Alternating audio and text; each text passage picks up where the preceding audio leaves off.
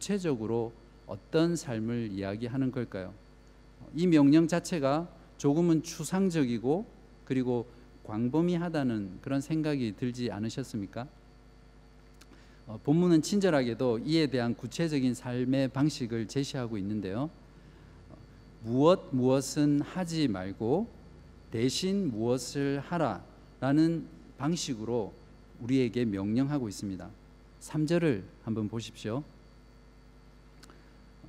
어, 하나님을 본받고 사랑 가운데 행하라는 삶의 방식의 첫 번째는 너희 중에서 그 이름조차도 부르지 말라라는 것입니다. 무엇을 부르지 말라고 하고 있습니까?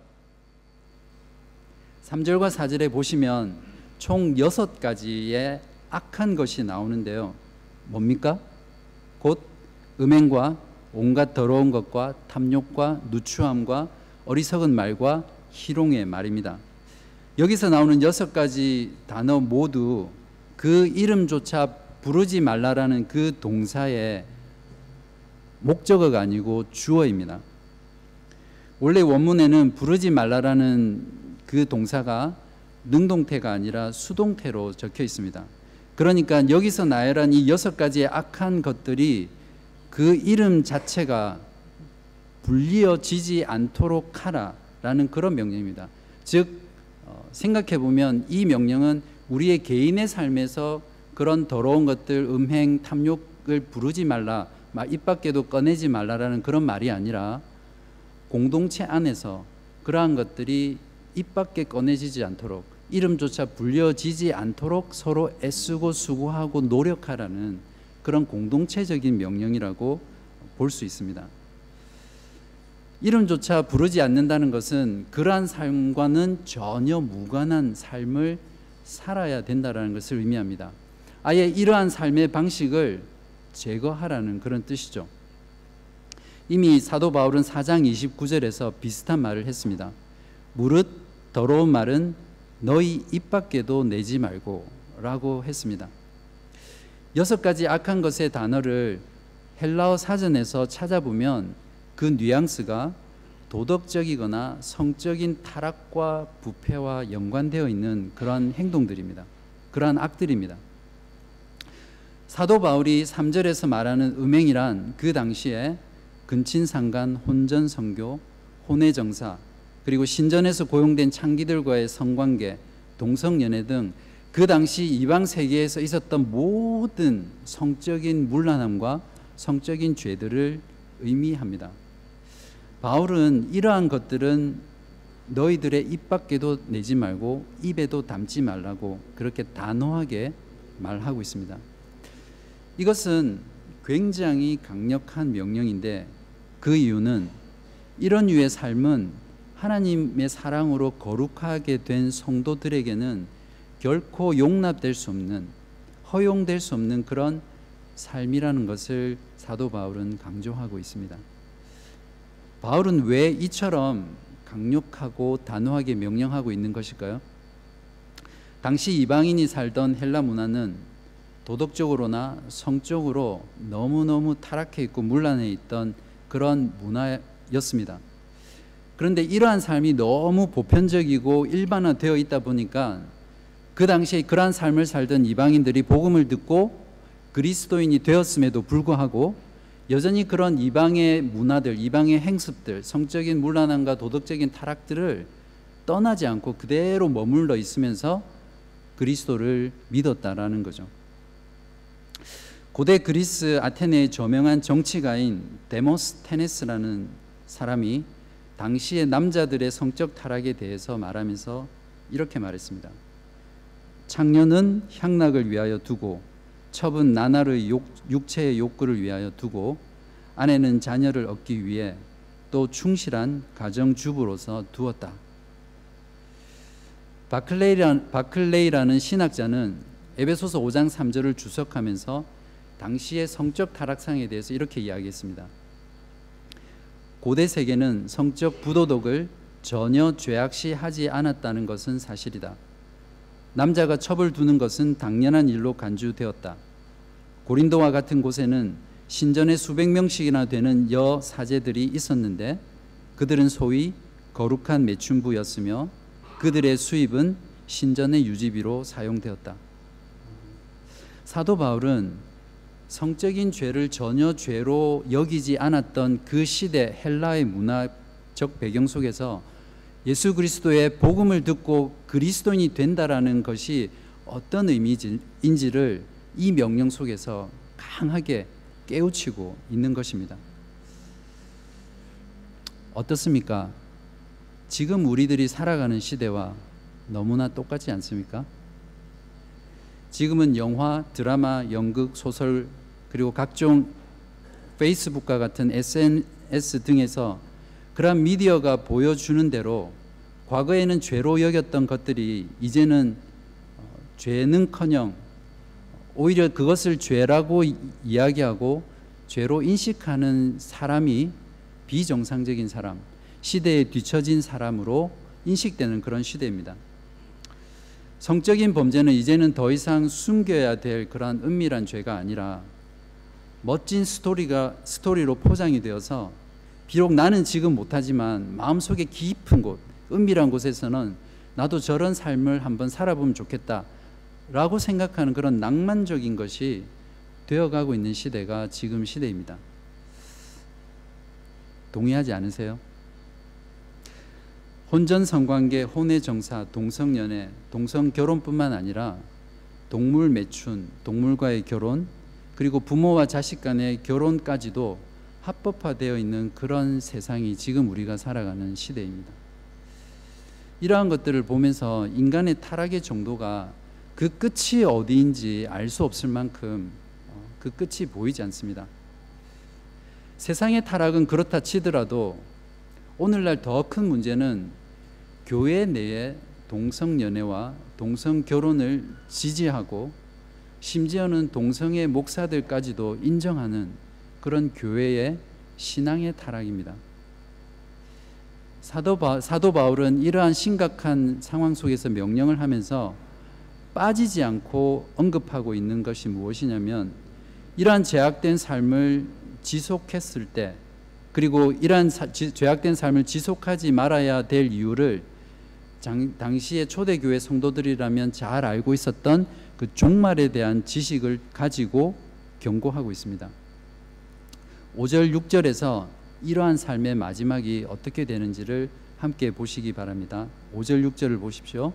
너희도 정령 이것을 알거니와 음행하는 자나 더러운 자나 탐하는 자 곧 우상 숭배자는 다 그리스도와 하나님 나라에서 기업을 얻지 못하리니 누구든지 헛된 말로 너희를 속이지 못하게 하라.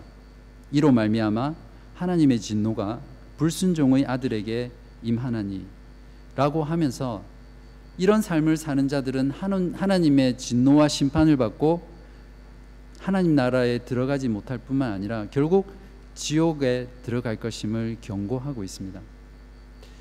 오늘 본문의 바울의 강력한 명령은 어쩌면 에베소 교회 성도들이 살던 그 시대보다도 더 성적으로 타락하고 문란한 시대를 살아가는 우리 성도들에게 더 큰 도전과 울림을 주는 그런 명령일 것입니다. 어떤 시대든지 각 시대마다 그 시대를 사로잡고 이끌어가는 그러한 시대 정신이 있습니다. 성에 대한 도덕과 의식이 지금처럼 된 것은 우리가 보고 듣고 읽고 대화하고 생각하고 말하는 모든 그런 것들이 차곡차곡 쌓여져서 우리의 생각을 만들어서 일어난 일입니다. 그런 것들은 그 이름조차 부르지 말라고 금지한 사도 바울의 명령은 음란하고 더러운 말, 음란한 행실 뿐만 아니라 예술이라는 이름 아래에 방영되고 있는 그리고 공연되고 있는 영화, 드라마, 연극, 동영상, 인터넷 매체, 소셜 미디어 이런 모든 것에도 사실은 오늘 우리가 살아가는 시대에 적용된다고 볼 수 있습니다. 유혹, 유혹과 위험의 요소가 있는 분위기와 환경에 많이 자꾸 머물수록 그 사람은 죄를 범하고 그러한 환경 속에 묻힐 수밖에 없습니다.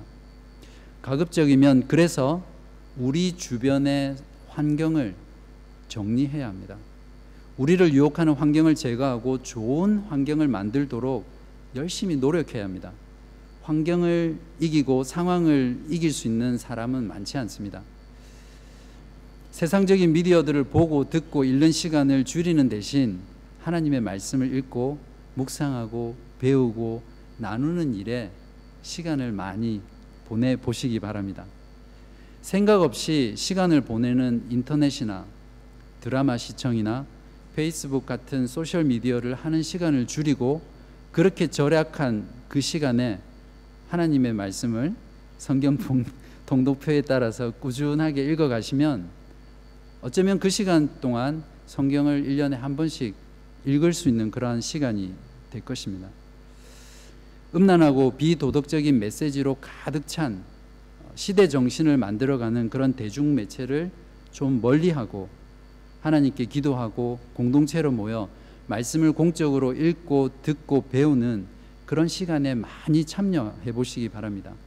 그렇게 할 때 우리의 삶은 조금씩 주님을 향해서 나아가게 되고 우리의 삶이 변화되고 여러분의 삶은 신자로서 성도로서 거룩한 삶의 열매를 맺어 갈 것이라고 생각합니다.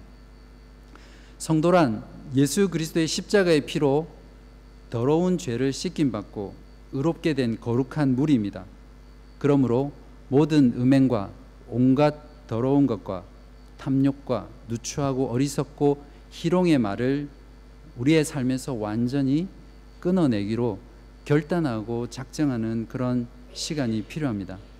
왜냐하면 그렇게 하는 삶이 하나님의 사랑을 받은 자녀 됨에서 나오는 합당한 성도의 삶이기 때문입니다.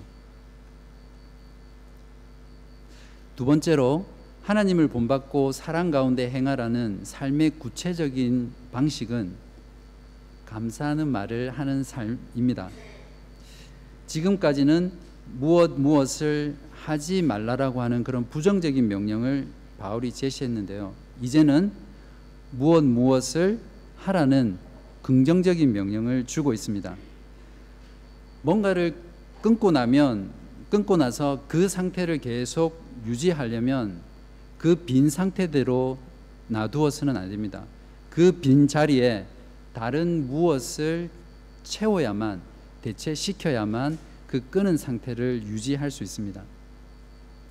많은 사람들이 술이나 담배 혹은 음식 중독, 쇼핑 중독, 약물 중독, 인터넷 중독, 음란물 중독 그런 것들에서 벗어나기 위해서 그 중독된 것을 의지적으로 끊었다가 결국 참지 못하고 다시 시작함으로 말미암아 오히려 이전보다 더 나쁜 상태로 빠진 경우들을 여러분은 많이 보시지 않으셨습니까?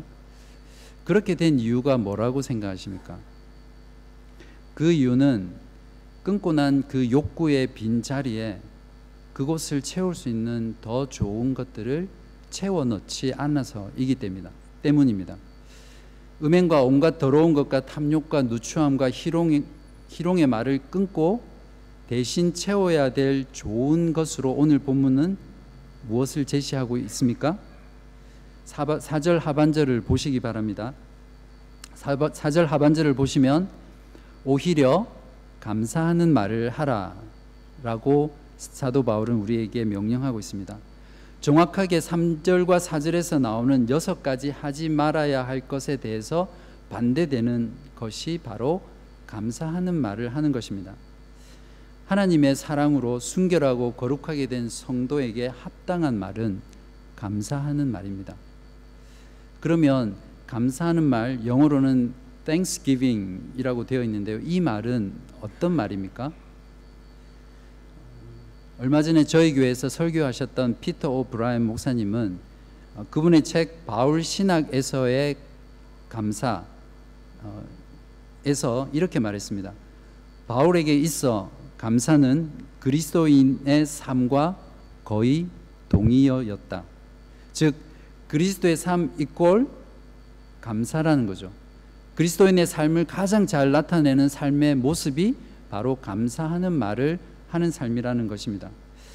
감사하는 대상이 중요합니다. 감사는 우리의 참된 감사의 대상이신 하나님께 감사하는 것입니다. 또 감사는 우리의 가장 가까운 이웃인 가족들에게 하는 것이 감사입니다. 가족은 그 가족이 나에게 뭔가를 해서가 아니라 그 존재 자체만으로 그냥 있다는 그 자체만으로 감사해야 될 그런 대상이죠. 감사의 또 중요한 대상은 뭡니까?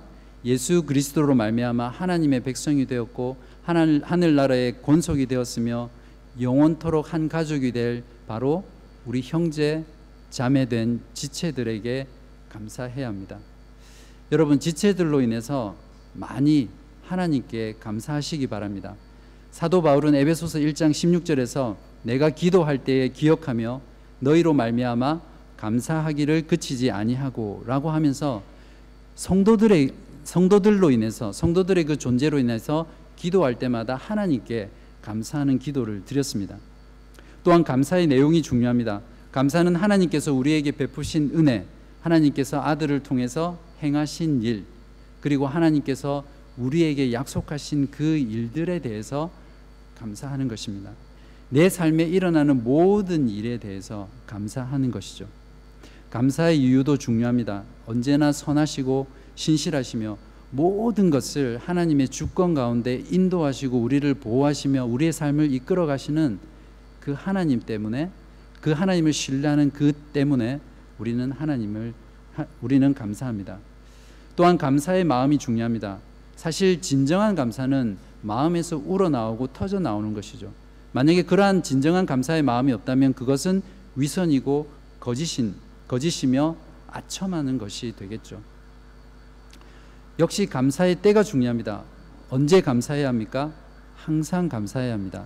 성경은 우리에게 말씀하기를 항상 기뻐하라, 쉬지 말고 기도하라, 범사에 감사하라 라고 말씀하셨습니다.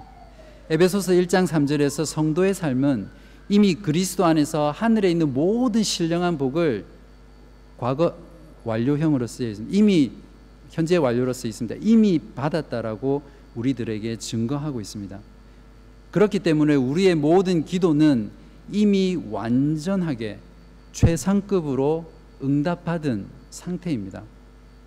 금메달은 따놓은 당상이라는 그런 말이 있지 않습니까? 우리의 기도는 이미 영원한 하늘에서 이미 다 응답된 것이기 때문에 우리는 이 땅을 살아가면서 상황과 환경과 사건에 관계없이 언제나 범사에 하나님께 감사할 수 있는 그런 존재들입니다. 여기서 감사라는 명령어도 수동태로 쓰여 있습니다. 즉 개인적으로 감사하는 것뿐만 아니라 교회로 모였을 때 공동체로 모였을 때 우리 안에 이 감사의 말이 흘러 넘치도록 하라는 거죠. 성도들 간에 불평과 불만과 판단과 지적하는 말 대신 서로를 향해서 감사하는 말을 많이 하라는 그런 의미입니다. 만날 때마다 감사하다고 조금만 뭘 섬겨도 감사하다고 오늘 주일 교회 나와서 얼굴만 보여준 것 자체도 너무 감사하다고 점심 드시면서 메뉴 때문에 투정하지 마시고 맛이 없다고 투정하지 마시고 무조건 감사합니다. 그렇게 한번 말씀해 보십시오. 우리 옆에 있는 분들한테 감사합니다 한번 말해 볼까요?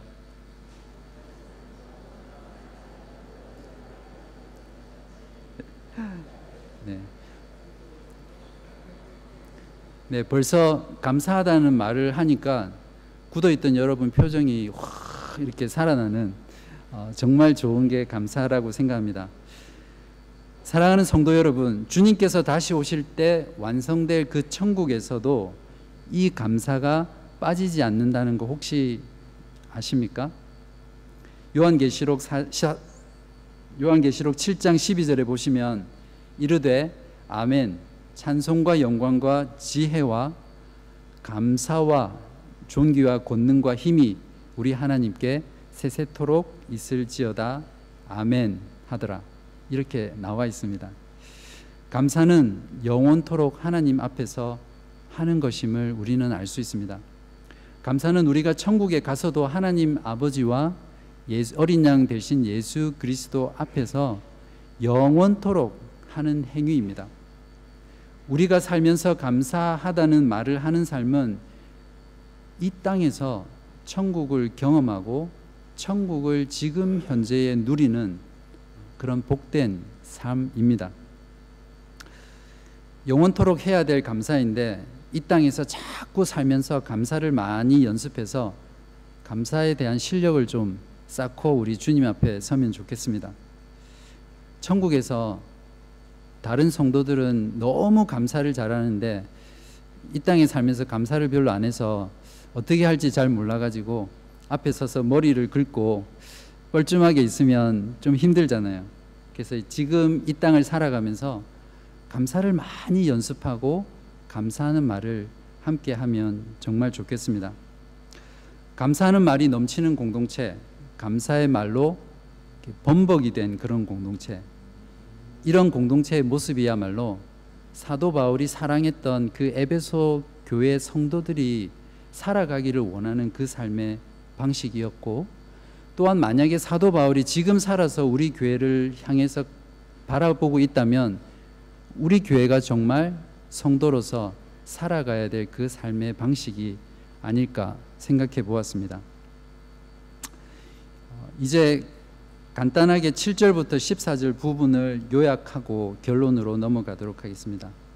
오늘 본문의 하반부는 빛의 자녀됨이 이끄는 성도의 삶의 방식에 대한 내용입니다. 7절과 8절에 어둠의 자녀들과 함께 되지 말라라는 역시 존재형 명령과 빛의 자녀들처럼 행하라는 행위적 명령이 짝으로 되어 있습니다. 이에 대한 구체적인 삶의 모습으로 11절에서 첫 번째로 열매 없는 어둠의 일에 참여하지 말고 두 번째로 도리어 책망하는 삶을 살라고 명령하고 있습니다. 물과 기름이 섞일 수 없듯이 빛과 어둠은 함께 공존할 수 없습니다. 빛의 자녀들은 어둠의 자녀들과 함께 어떤 일을 도모할 수가 없습니다. 오히려 빛의 자녀들은 그들의 행함과 그들의 삶으로 은밀한 것, 죄악된 것을 책망함으로써 그 은밀한 것들을 드러내는 그런 삶을 삽니다. 성도들의 빛된 삶은 세상을 부끄럽게 하고 정죄하고 심판하는 근거를 마련하는 삶입니다. 성도는 그렇게 빛된 삶의 자녀된 빛된 자녀됨의 삶을 방식 삶의 방식을 통해서 빛 대신 예수 그리스도를 세상 가운데 환하게 비추는 그런 존재들입니다. 말씀을 정리하도록 하겠습니다. 사랑받는 자녀됨의 삶은 우리를 하나님을 본받고 사랑 안에서 행하는 그러한 삶의 방식으로 이끌어 줍니다. 그러한 삶의 구체적인 두 가지 삶으로 오늘 본문은 거룩한 삶과 감사하는 삶을 제시해 주었습니다. 사랑 사랑을 받은 자녀들답게 우리 교회 공동체 안에 음행과 온갖 더러움과 탐욕과 누추함과 히, 어리석은 것과 희롱의 말을 어, 그 이름조차 불려지지 않도록 하는 그런 깨끗하고 거룩한 공동체를 만들어가는 저희들이 되기를 바랍니다.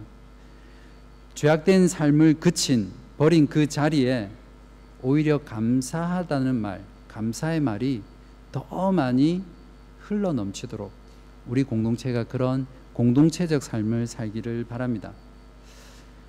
지금까지 사랑받는 자녀답게 살아야 할 삶의 방식에 대해서 여러 가지 명령을 들었습니다. 어떻게 보면 지고 가야 될 멍에들이 오늘 말씀을 통해서 더 늘어나게 된 거죠. 어쩌죠? 어떻게 하면 주님의 약속, 약속대로 이러한 명령들이 가볍고 쉽게 질 수 있는 멍해가 될 수 있겠습니까? 그 해답은 사랑입니다. 내가 어떤 사랑을 받았는지 그 사랑으로 내가 어쩐, 어떤 존재가 되었는지를 아시기 바랍니다. 하나님의 사랑을 받는 자녀는 하나님을 사랑하게 되고 그 사랑의 하나님을 본받고 싶어 하는 열망이 그 안에서 생기게 됩니다. 우리를 위해 우리 자신을 버려서 하나님께 향기로운 희생의 제물이 되셨던 그 예수 그리스도의 사랑을 본받아 우리도 그러한 사랑을 하고 싶다는 그 열망들이 우리 안에 생기게 됩니다.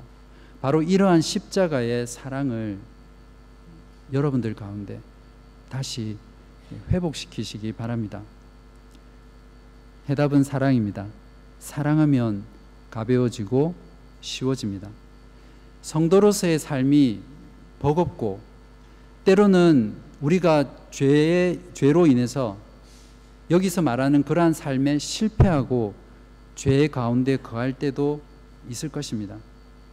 그럴 때마다 자신을 정죄하고 자신을 책망하고 자신을 자학하지 말고 우리가 돌아가야 될 지점이 있습니다. 바로 그 지점은 언제나 그리스도의 십자가입니다. 십자가에서 쏟으신 그 예수 그리스도의 사랑이 우리를 사랑받는 자녀답게 살게 하는 그 새로운 삶의 동기가 되고 힘을 주고 그러한 삶을 살 수 있는 힘을 주고 그러한 삶을 살 때 우리 마음에 기쁨이 넘치는 그러한 능력을 주기 때문입니다. 십자가의 사랑이 주님이 주시는 그 어떤 멍에도 우리가 지고 갈 때 쉽고 가벼울 뿐만 아니라 기쁘게 지고 갈 수 있게 합니다. 그래서 어떻게 보면 오늘의 주제는 이런 이런 삶을 성도로서 살아야 한다 한다가 아니라 예수 그리스도의 그 십자가의 사랑으로 다시 돌아와 내가 어떻게 하나님의 사랑받는 자녀가 되었는지를 깨닫고 그 사랑으로 그 사랑을 풍성하게 충만하게 누리는 것이 오늘 말씀의 주제입니다. 이러한 사랑이 이끄는 그러한 아름다운 삶을 여러분 모두가 사시기를 주님의 이름으로 기도드립니다. 기도하시겠습니다.